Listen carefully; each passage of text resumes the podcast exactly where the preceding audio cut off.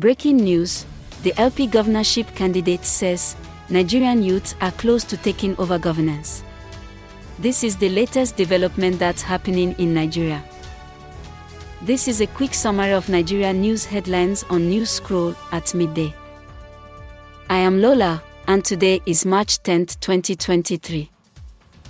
Here are top news headlines, filtered from multiple sources. Xi Jinping has been elected Chinese president for a third term. Report by NTA News.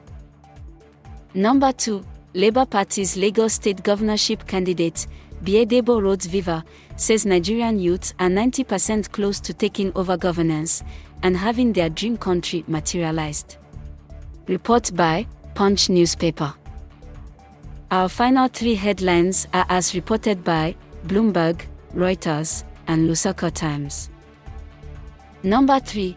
The CBN has asked lenders to adopt a common standard to share authorized customer data with third party firms as part of efforts to expand digital payments and boost lending. 4. Record breaking storm Freddy is due to hit Mozambique again.